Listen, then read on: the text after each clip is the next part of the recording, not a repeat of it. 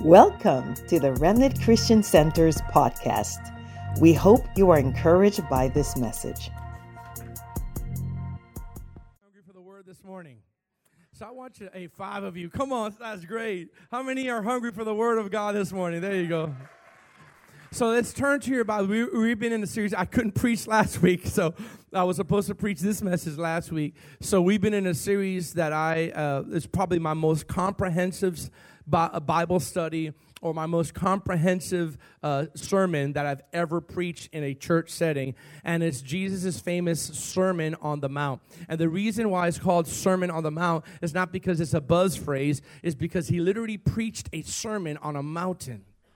And think about it, he waited almost 30 years, and some historians say that after he preached a little bit and healed a little bit, his first major teaching in front of a very large audience was the Sermon on the Mount. And he starts the Sermon on the Mount with 8 specific blessings that he pronounces on people if we yield to these realities, because they're not automatic. If they were automatic, there would be no need for Jesus to say, blessed are you if you're this, blessed are you if you're this, because then everybody will be blessed. Everybody say amen. This is all just a review, okay? I'm going to read the first 2 Beatitudes, give you a quick review on each Beatitude, then we're going to go on the third Beatitude that I believe is going to really anchor us in our character, and I believe it's going to save some of you. I laugh because I know what's coming. It's going to save some of you from trouble. How many of us, our mouth got us in trouble? How many of us, we could cop a quick attitude every now and then? Come on, every now and then. This sermon is for you. All right, now listen. So watch this. Here's a review. Let's look at Matthew chapter 5. Let's read it, okay?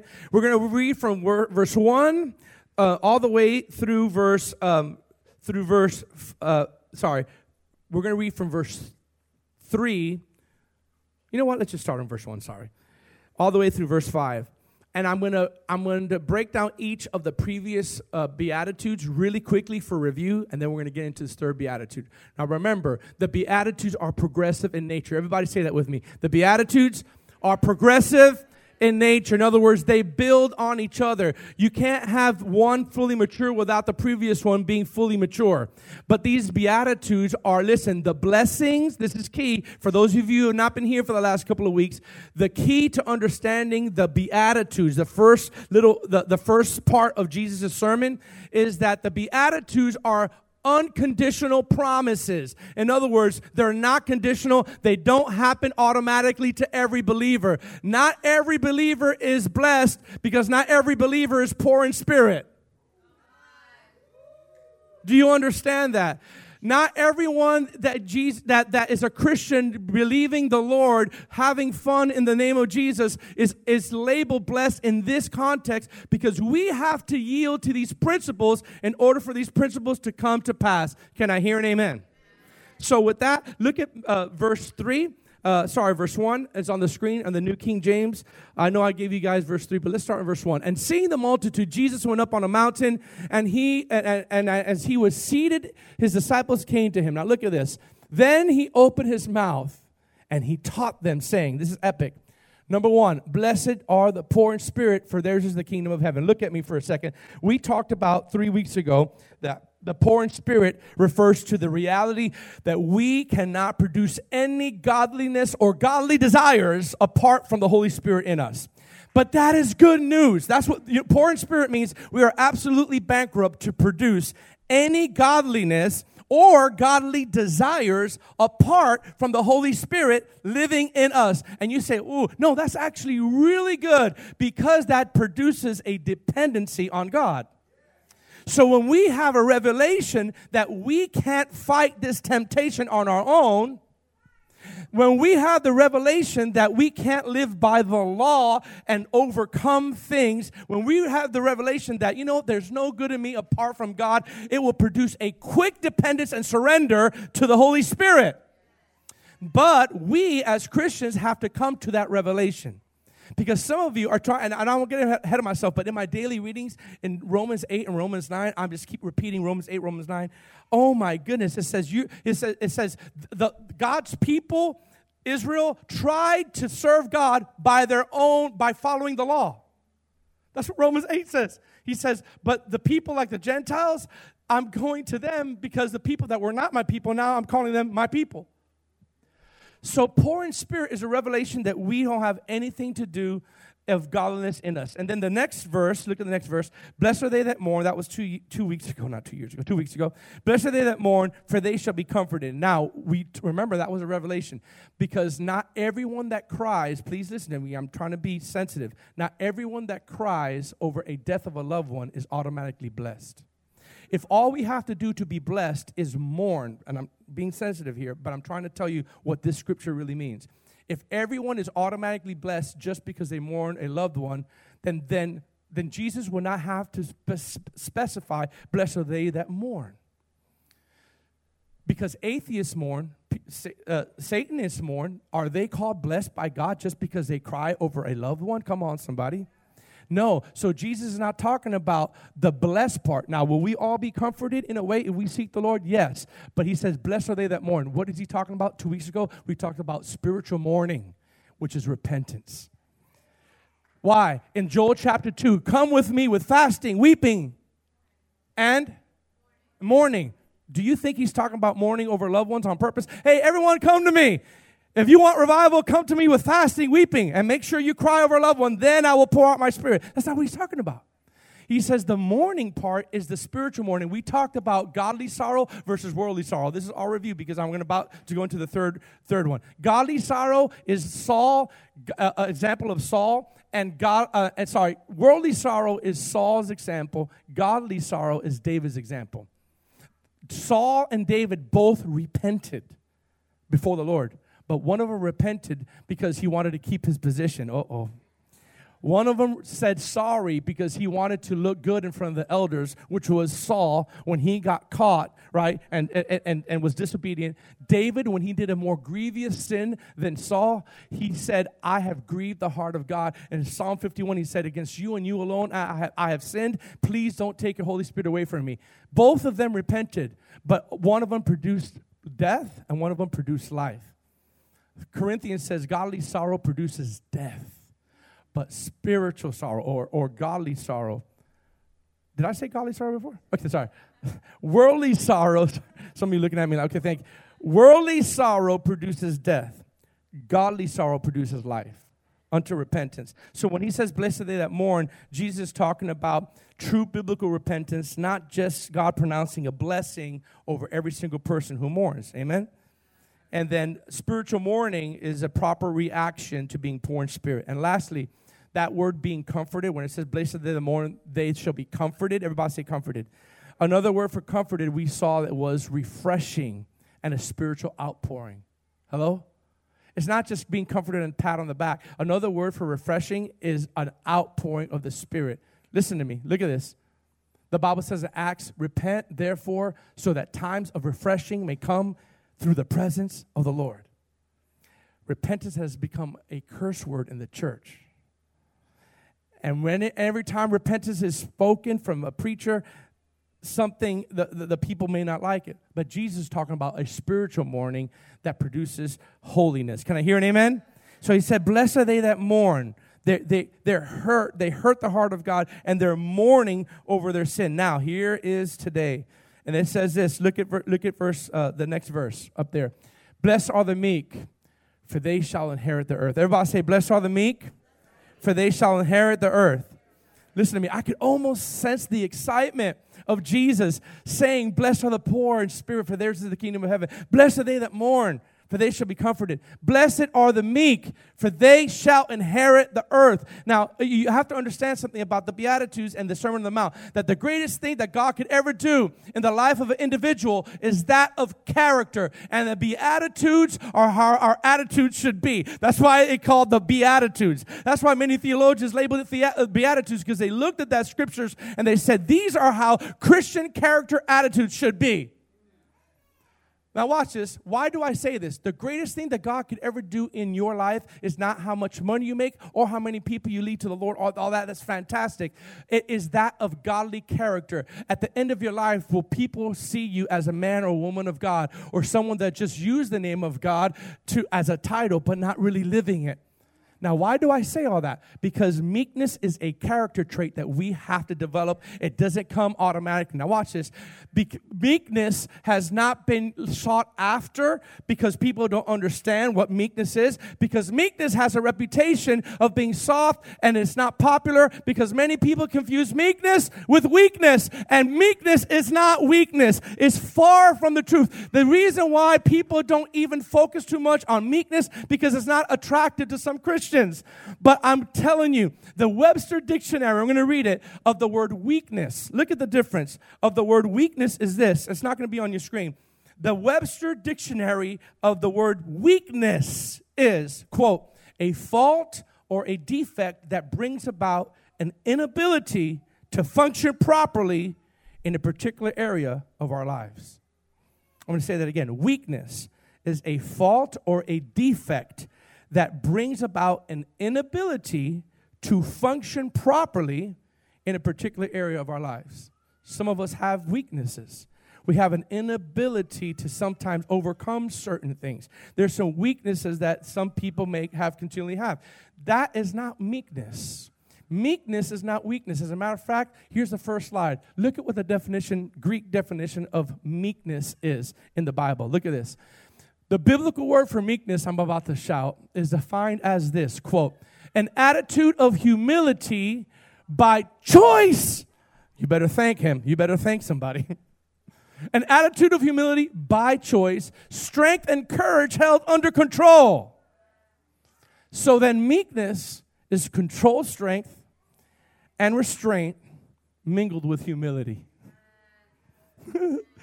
So meekness is controlled strength, say controlled strength, say restraint, mingled with humility. You better thank God for that. I said, you better thank, listen, just because you don't see the beast in me doesn't mean that it's not in there. Just because people don't see the beast in you doesn't mean it's not in there. You could be beastly. You could be a little fleshly sometimes. You could get out of character, but it's meekness that puts that under control. That is true power. That is true dominion. That is true authority. It is not weakness, because meekness has the power to fuss, has the power to rebel, but chooses to restrain itself under control of the Holy Spirit. Glory to God. Now that is true power. It's not the raging man that is angry and is punching the wall. That raging man may be scary, but he's not powerful. He may be scary punching the wall, but true power is when everything in you wants to explode with negative emotions. When things don't go your way and the meekness muscle that you've developed or allow the Holy Spirit to develop says, no, that's not coming out your mouth. Come on. It's, listen, control, strength, humility by choice. You better thank somebody for that, because some of you would have been chewed out by somebody if they weren't walking in meekness. Or you would have done something foolish and said something you would have regretted if you didn't have weakness in your life. The Bible says, blessed are the meek, for they shall inherit the earth. This is so necessary, church, to continue in our walk in freedom, because this quality drastically helps us keep our heart, mind, and emotions under control when negative things happen in our lives. I'll say that again. This character trait of meekness helps us to keep our mind, emotions, and attitudes under control when things don't go our way. Because many of us, come on, let's be honest, we tend to react certain ways when things don't go our way, and it will really test how spiritual we really are. Look at this next point. Meekness gives us the ability, come on, say this with me, to not get quickly angry or quickly emotional. Based on the biblical definition of meekness that I didn't make up, it's in the Greek. Controlled strength, humility by choice. It's restraint, right? Based on that definition, meekness has the ability to have us not quickly be angry. Come on, say amen. How many have been chewed out in the world and you acted differently when you were chewed out at church or in your Christian walk? And you said, you better be glad I'm saved.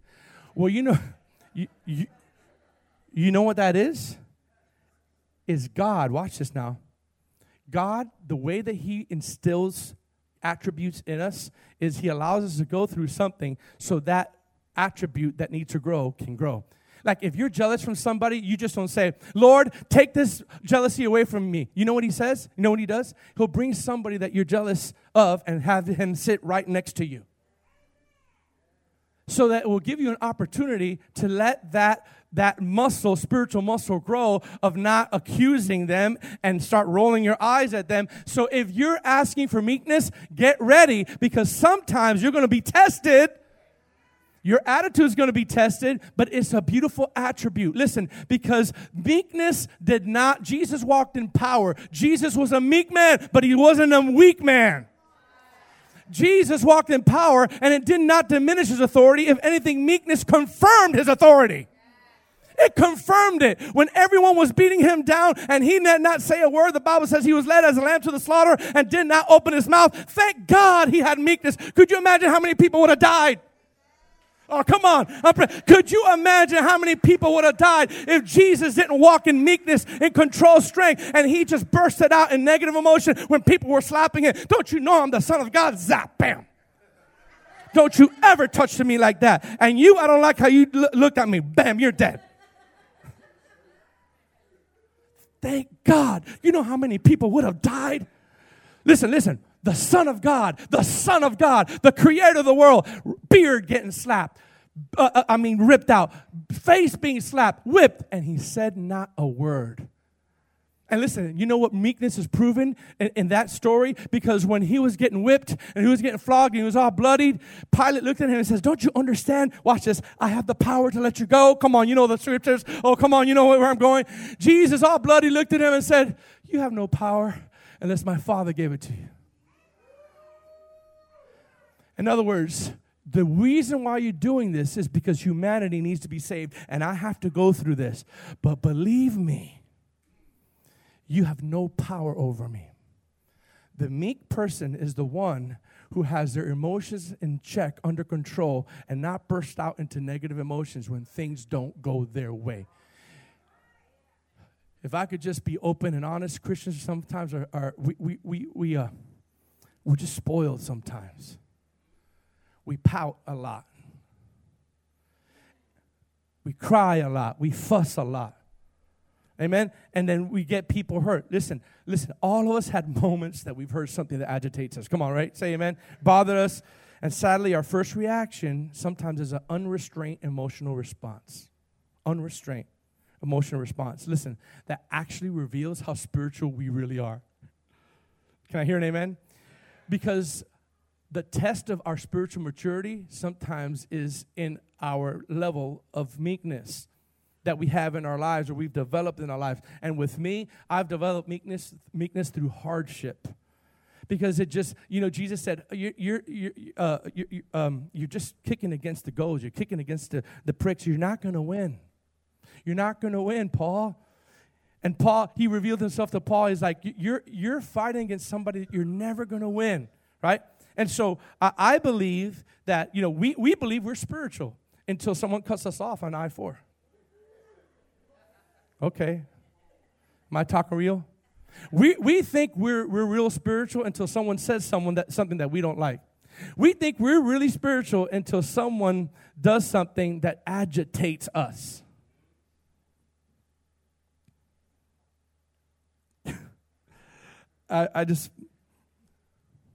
Jesus had to deal with many personalities. And as we're growing, I'm finding that I have to deal with a lot of personalities in my leadership. And they're like from north to south. We have extroverts. We have really introverts. We have people that would, you know, like whatever it is. But I realized that I feel that the Lord's telling me and my wife, God is testing us to see how we respond. It's meekness.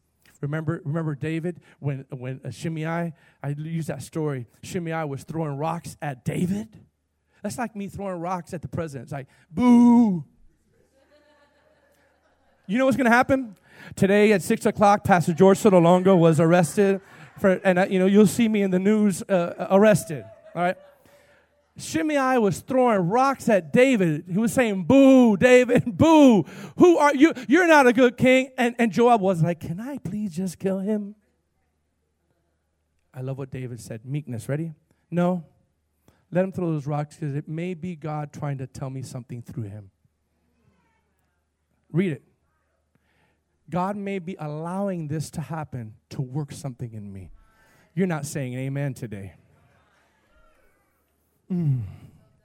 So there's a revelatory scripture in the book of Proverbs that I want you to read here that gives us a key insight in regards to the power of controlled strength. Everybody say controlled strength. That's meekness. Look at Proverbs chapter 16. Everybody turn to Proverbs 16 verse 32. Oh, this is one of my favorite scriptures. Proverbs 16 verse 32. Are you there? Are you alive? Are you focused? Proverbs 16:32. Look it up. Go up. Get up there. He who is slow to anger. Now remember the definition of meekness. Okay? Control, strength, humility by choice. He who is slow to anger is better than the mighty, and he who rules his spirit is mightier than he who takes a city. He who is slow to anger is better than the mighty. Watch this now, church. Meekness. I'm talking about meekness here. Don't get distracted. And he who rules his spirit is mightier than he who takes the city. Do you see the principle of meekness in here? The principle of meekness is this, is that Jesus, the Lord, in Proverbs is saying that because of controlled strength or meekness here, the principle of meekness, the Lord is suggesting that the person that rules his spirit is better and mightier than the person that takes a whole city. Wow. You want godly character? Or do you want power? A lot of Christians want power, but they don't want godly character. I'm going to give you a news flash. God will not trust you with power until you get the character portion right. Because if he just gives you power and he just gives you a great anointing and he gives you a great gift without any character development, you are going to crush people in the process, and you're going to hate the things that God called you because you're doing it for the wrong purpose. But if you seek first the character part, the calling won't crush you. Glory to God. That's why God is saying, blessed are the meek. He's like, I'm not telling you to have power yet. You guys need to humble. We need to have meekness and humility, control, strength. Listen. He who slow to anger is better than the mighty. He who rules the spirit is greater than he who takes a city. Now watch this. I said all that to say this. What is one of the greatest things that we need meekness for? Are you ready? And I know you're going to shout, but to me, as I studied this scripture, one of the main reasons we all need meekness and controlled strength, look at this slide. One of the greatest needs for meekness in our lives is the ability to restrain our tongue. Help us, Jesus. So we're talking about restraint here. We're talking about controlled strength. We're talking about meekness as humility by choice. And one of the main things that we need meekness for is what comes out of our mouth. One of the main things you and I need meekness for is to be slow to release everything that's wanted to come out of our mouth. Wait a minute. But what comes out of our mouth and how it comes out of our mouth. Listen to me. We need meekness for what comes out of our mouth and how, or the tone. Because you could be saying the right thing, but saying in the wrong way and mess everything up. I've always said this example when I was a youth pastor. I could say, Joanne, could you open the door? Or I could say, Joanne, could you open the door? Now, I said the exact same thing. Not different words.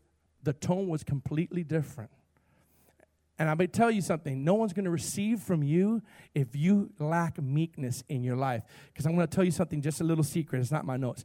Meekness, a lack of meekness is spiritually unattractive to people. No one cares how anointed you are, sir. No one cares how great you could preach or sing. No one cares about that. They look at humility. They look at meekness. They look at character. That's the attractive spiritual side. I always tell the people when I was a youth pastor, I drilled this to them. I said, your first attraction in someone should be a spiritual one, not a physical one. And I'm not saying you have to marry an ugly person or unattractive, someone that's unattractive. But your first attraction should be a spiritual one. Why? Because if you don't, you get mixed into being unequally yoked. Oh, man, I just love that anointing. Oh, I love that power. He has a handsome face. Yeah, but does he pray? Does he fast? Does he live holy? Does he go to church? Does he quote scriptures? Does he walk in humility?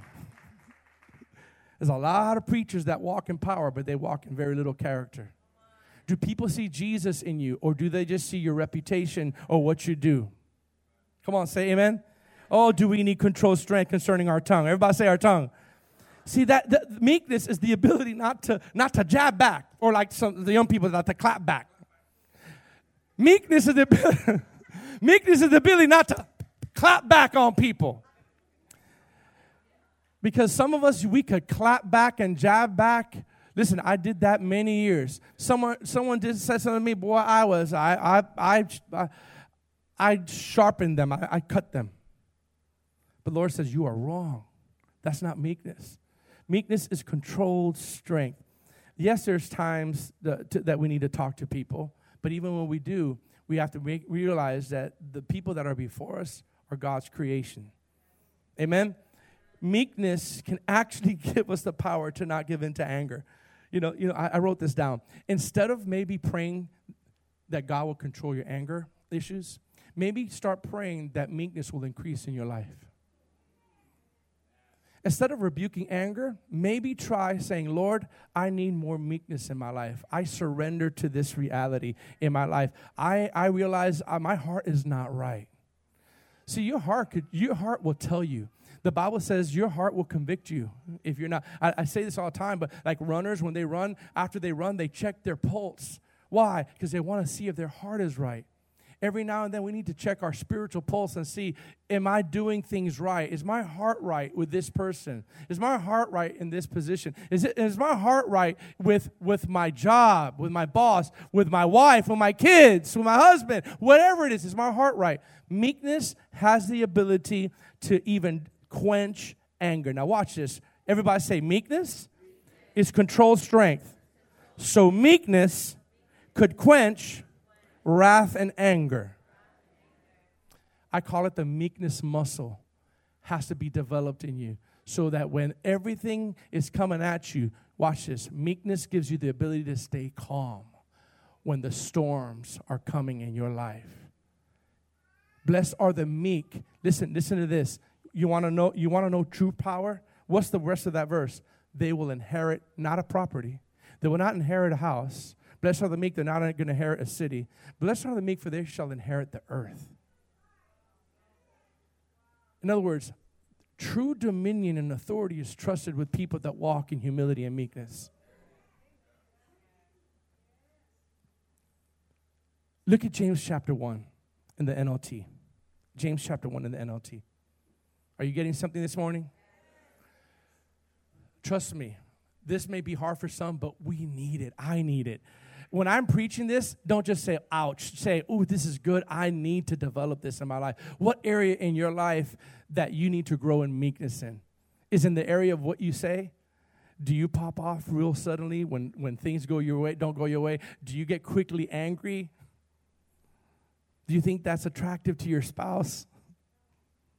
Watch this, James chapter 1, verse 19. It got quiet up in here. It's okay. I'm preaching better than you're saying amen this morning, church, all right? Look at this. In NLT, are you ready? And I've read this. Listen, guys, I've read this a million times. But as I'm studying the Beatitudes, I'm like, oh, my goodness. I see the principle of control strength now all over the Bible. Look at this. You know where it says slow to anger? I never realized that. What's the ability to slow to anger? It's meekness. Sometimes we read a scripture and we're like, that's great, but how do we do that? And it doesn't even give us the clue. But through other scriptures, it gives us clues now that meekness is control strength. Are you ready for this? Look at this. Understand this, my dear brothers and sisters. You must all be quick to listen. I mean, listen real quick first before you respond. I had such a problem with that. When my wife would say something and I would cut it off. My wife is a great listener. But sometimes when I want things, when I think, oh, no, I cut people off. And I'm like, no, that's not right. Right? Now watch this. Quick to listen. Everybody say slow to speak. Now here, watch this. And slow to get angry. So let's read that again. Understand this, my dear brothers and sisters. You all must be quick to listen, slow to speak, and slow to get angry. Now, I have read that scripture a million times, but I never connected the dots that it's the meekness attribute that gives us the ability to be slow to anger. Listen, and slow to speak. Hello? What did we just say we need meekness for? What do we need meekness for? For what comes out of our mouth. Now watch this. The ability to slow anger or wrath is a direct result of meekness being mature in us. You know, another scripture that I shared about a month ago, and Chris, you remember this, it's about a month ago, one of my probably top 5 all-time scriptures that I will say probably 5 times throughout the year probably, because it's just always such a principle. But again, I want to say this. Have you ever read a scripture and then get another revelation of that same scripture that you read? Have you ever read a scripture and God gives you a truth to that, and then all of a sudden you read that same scripture and you're like, oh, I see this in the scripture. Proverbs 15, verse 1. Watch this. Look at this. This blew me away. In the NLT, we're talking about meekness, which is controlled strength, humility by choice. Amen? Watch this. A gentle answer deflects anger, but harsh words make tempers flare. I'm going to read that again. A gentle answer, everybody say answer, deflects anger. Okay, now listen to what we were just speaking about up until this point. But harsh words make tempers flare. Now, do you notice that what deflects anger and what makes tempers flare have to do with words? Listen to me. I'm going to break this down. What makes tempers flare or deflects anger have to do with words. Everybody say words. And how the words come out of our mouth and what comes out of our mouth is a direct result of the measure of meekness inside of you. That's a good word right there. That's a good word. And how the words come out of your mouth and what comes out of your mouth is a direct result of the measure of meekness that you've developed inside of you. So we have the ability to deflect anger.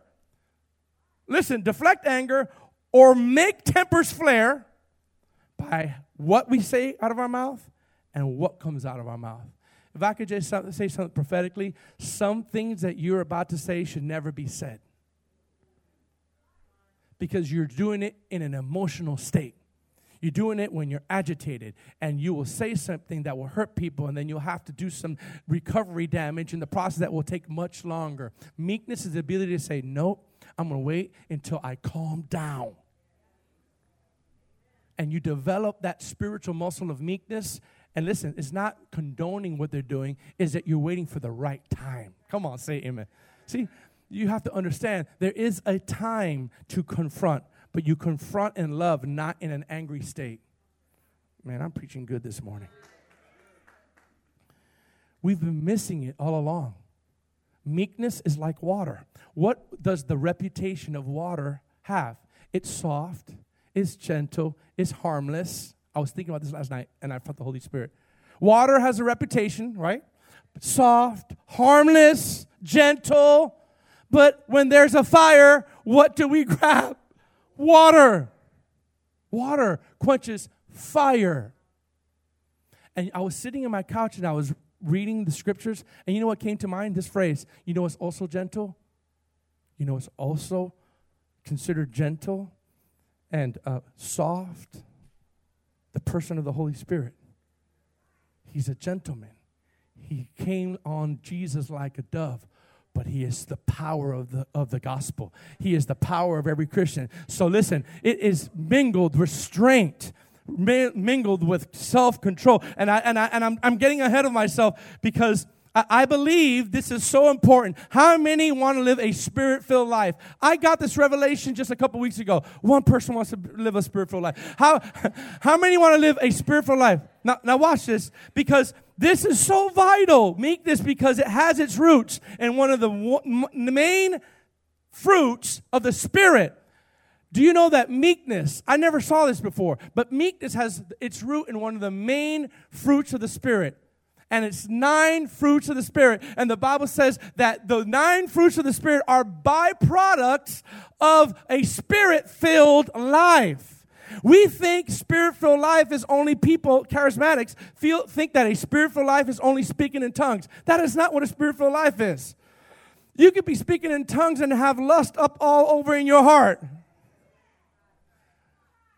You know what a Spirit-filled life looks like? Listen, a fruit, walking in the fruits of the Spirit, because the gifts of the Spirit are given to you, and yes, you could develop them, but you could be backslidden and still operate in your gift. But a fruit is speaking of character. When fruits of the Spirit are strong, you will walk in the Spirit. How do you walk in the Spirit? Do you just speak in tongues all day? No. Or do you yield to the person of the Holy Spirit so the fruits of the Spirit could come forth out of it? Now look at Galatians. I'll prove it to you. Because self-control is the key essential product of a Spirit-filled life. Put that up there. Put that up there. Put that up there. Come on. If you guys knew this and when you were children, one of the fruits of the Spirit is self-control. Do you remember that? Do you remember the fruits of the Spirit? Some of it was a song. But it was self-control. So I realized if we walk in self-control or meekness, we are living partly and walking in the Spirit. Walking in the Spirit means that you have self-control over emotional outbursts, over lustful outbursts, over anger outbursts. That's walking in the Spirit. It's not only just quoting scriptures and speaking in tongues. Look at this. Galatians chapter 5, verse 16. So I say, let the Holy Spirit guide your lives. Come on, read it with me in the NLT. Then you won't be doing what your sinful nature craves. You know, that's so good, I'm going to read that again. Let the Holy Spirit guide your lives. Then, conditional, you won't be doing what your sinful nature craves. Keep reading. The sinful nature wants to do evil, which is just the opposite of what the Spirit wants. And the Spirit, the Holy Spirit, gives us desires that are the opposite, glory to God, of what the sinful nature desires. These two forces are constantly fighting each other, so you are not free to carry out your good intentions. Now look at verse 19. Hop to verse 19. This is key. When you follow the desires of your sinful nature, the results are very clear. Are you ready? These are the results of yielding to the flesh, not the Spirit. Sexual immorality, impurity, lustful pleasures, idolatry, sorcery, hostility, quarreling, jealousy, outbursts of anger, selfish ambition, dissension, division, envy, darkness, wild parties, and other sins like these. All these are a result of not walking in the Spirit and giving in to our flesh. That's all the results. Now watch the good news. Let me tell you again, as I have before, that anyone living that sort of life, this is for somebody, will not inherit the kingdom of God. Watch this. But, everybody say but. The Holy Spirit produces this kind of fruit in our lives. Love, joy, peace, patience. Help us. Kindness. Watch this. All these are what a Christian fruitfulness should be. Goodness, faithfulness, gentleness, and self-control. There is no law against these. There's no law or restraint against these fruits. One of the fruits of the Spirit is self-control. Come on, say self-control. Self-control and restraint have principles of meekness, and I can see them in medicine, I can see them in nature, and I can see them in animals. The principle of meekness, that's what I'm talking about. For instance, medicine. Do you all agree that medicine at times are important to get us healed, right? To fix us up, all right? But unrestrained dosage could kill somebody and overdose them and do harm. But medicine is powerful, watch this, when it's kept under restraint. But if you don't give medicine dosage, you will overdose.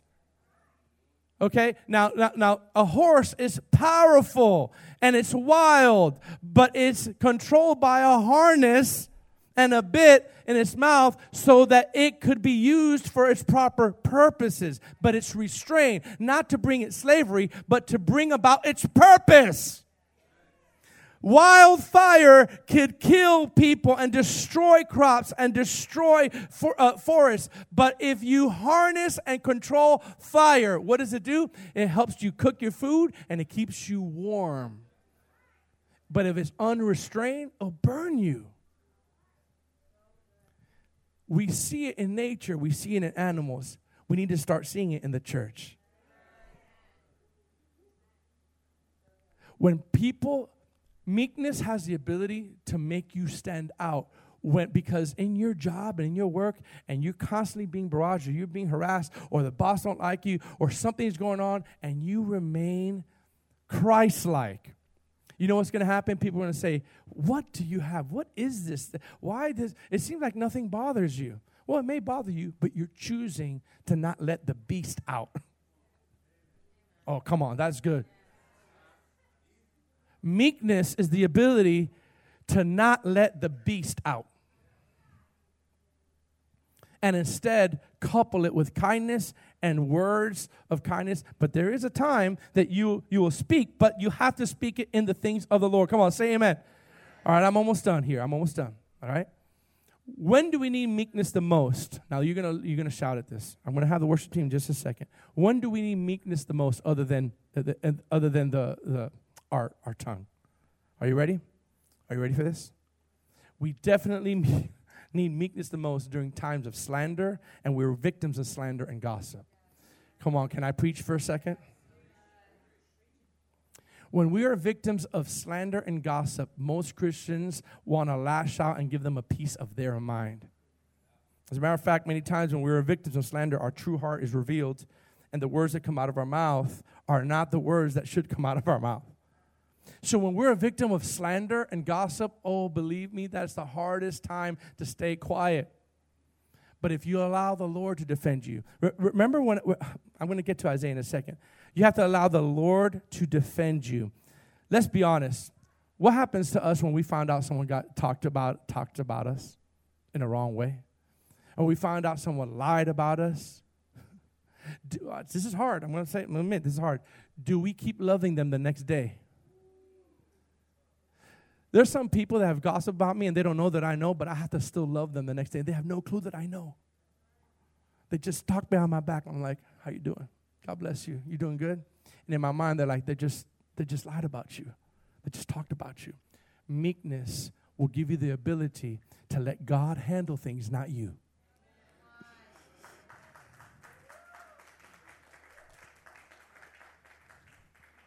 We said this before. The second reason we need meekness the most is when we need to control our tongue from negative emotions or negative circumstances that we experience. Now we said that, but I want to prove it with the scripture that I read, that I said. Isaiah 53 verse 5-7, real quick.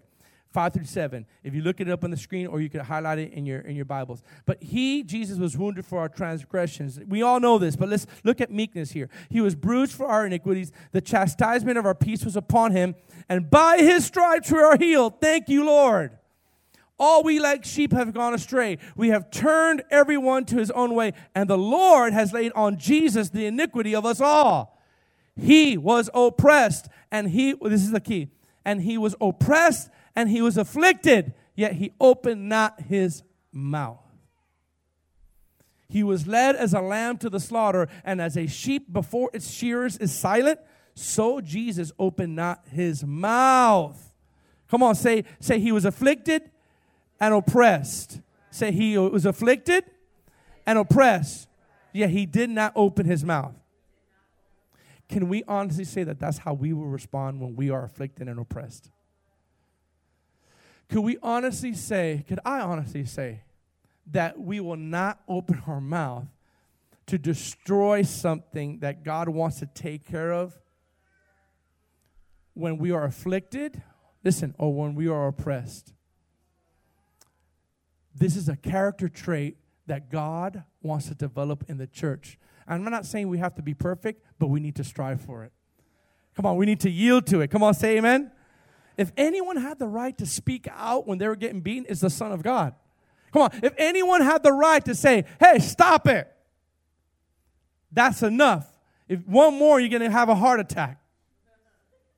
If anybody had the right to say, anything negative was Jesus, but he didn't. Now watch this. I'm going to have the worship team come up now, please.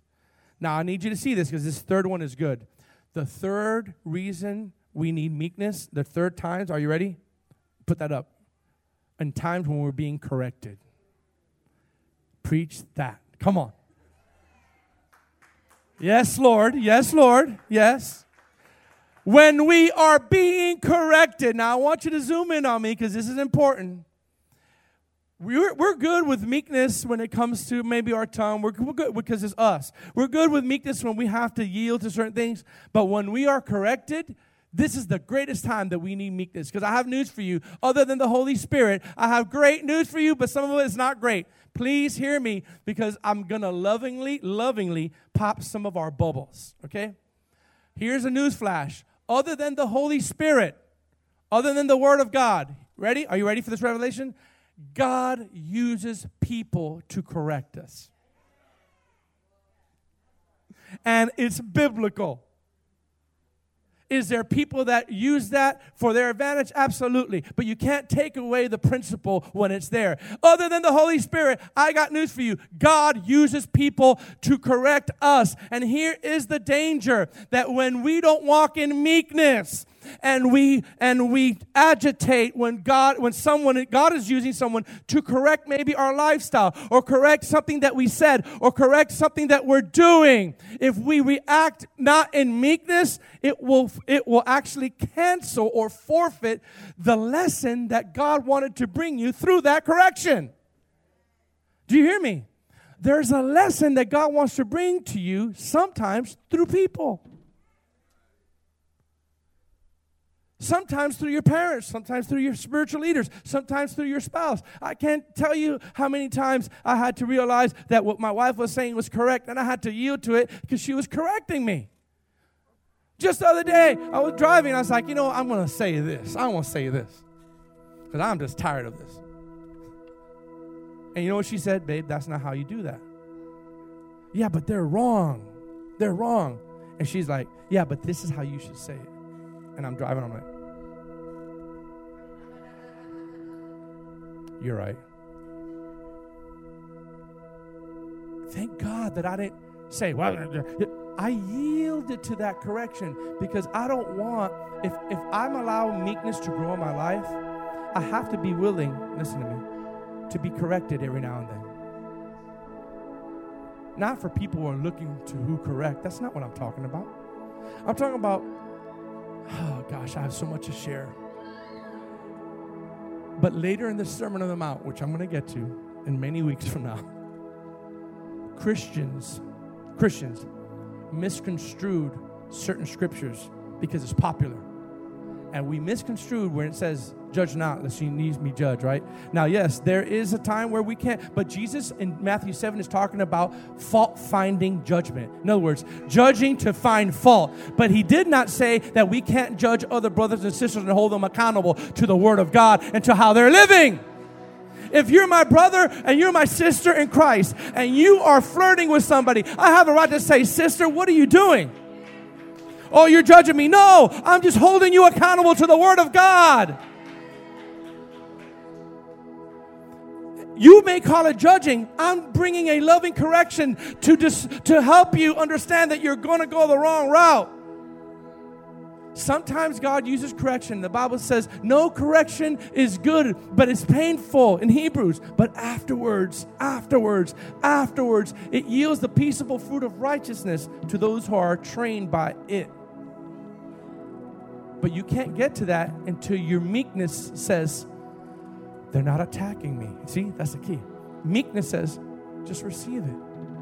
When was the last time someone even challenged you because you're so high and mighty? No one could ever correct you. Can I say something powerful here from the Holy Ghost? Meekness gives you the ability not to be quickly offended. If you find yourself always getting offended by some little thing, your meekness measure is small. And I'm going to prove it to you at the end here. I know that didn't sound good to some of y'all, but it's okay. You know, I'm going to be honest with you. You know why I don't see the tithe? A lot of people say, you know, the tithe. I don't see the tithe today, up to this day. This is six and a half years. I don't know who gives. I don't know what leader gives by choice. You know why? Because I don't want to be manipulated by what I say based on the giver. So I don't care if you're a rich person or a poor person. I'm going to tell you the truth. And if the truth offends you, take it up with the truth giver, the truth writer, not the speaker, not the messenger. The truth is that if you get easily offended, your strength in meekness is small, and I'm going to prove it to you. If you fail in adversity, listen to me now. This is the last thing. How do we measure our level of meekness that is operating in us? Do we just go like this and say, oh, I got 50% meekness today? Or do we say, I got 90% meekness today. Today's going to be a good day. Have you ever thought about that? How do we measure the level of meekness inside of us? I'm going to tell you. One of the ways that you measure it is by how you and I respond to adversity. That's how you measure it. Put that slide up there, guys. This is the last slide. One way to measure the level of meekness operating us is how we respond to adversity. Everybody say adversity. Now, here's the last scripture, and then we're going to pray. Are you getting something? Proverbs 24:10. See, here's the beautiful thing. I'm under no pressure to produce a service like last Sunday just because some people want it. I'm going to bring the Word and let the Word do whatever He wants. All right? Proverbs 24:10. Watch this. Here it goes. If you faint in the day of adversity, now watch this, your strength is... Let's read it again under the eyes of meekness. If you faint in the day of adversity, your what? What is one of the Greek definitions of meekness? Controlled strength. If we get offended when there's adversity, meekness needs to be developed in our lives. And to me, I'll be honest with you, adversity and affliction, my affliction that I carry, has produced meekness when I didn't want it to be produced in me. Some people would say, man, the old Pastor George would have said this and would have said that. I'm like, that's the old Pastor George. Meekness is developed through the fire. Come on, somebody. I said meekness is developed through the fire. Meekness is developed through adversity. Meekness is developed through hardship. Meekness is developed through people slandering you and gossiping you, and you still have to get up and love on them.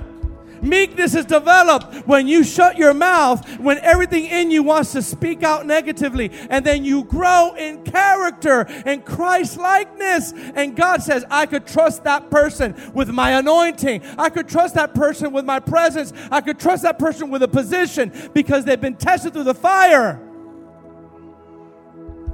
And they've allowed meekness to control their tongue. Oh, glory to God. I want everyone to stand up. Come on, I want everyone to stand up right now.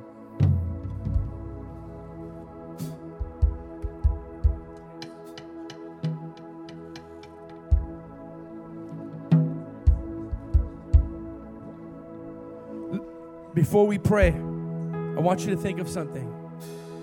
Do we give up and speak negatively when adversity comes? Just think about that. Close your eyes for a second. Do I give up easily when adversity comes? Do I blow up easily when things don't go my way? Do I have emotional responses with my mouth when adversity hits or when situations arise? Do I blow up easily in anger? Are my words sharp more than usual? Listen. Do I allow godly people to correct me from time to time? Or do I get agitated and defensive when God is trying to bring loving correction into my life through people? The meekness is central to all of this. Meekness is controlled strength. Hallelujah. God has given us an opportunity to measure our strength when it comes to self-control. Hallelujah. There's great power and dominion to those who walk in weakness. There's great power, there's great wisdom to those who walk in meekness. And the Lord wants you to know that as you yield to this principle, He calls you blessed. He said, blessed are those who yield to meekness, to become meek, and allow God to fight their battles. Not to be a floor mat, not to be a floor mat for people to step on, but to allow the Holy Spirit and the character of God to have restraint and humility under control. Because if you don't, the destructive poison of anger will start coming out of your heart. And that unrestrained anger is the enemy to meekness. But meekness is the ability to keep us unoffended. Come on. To keep us with a place of character and Christ-likeness. Come on, we're going to worship the Lord today. And we're going to ask God to develop meekness in our life. Come on. Thank you for tuning in.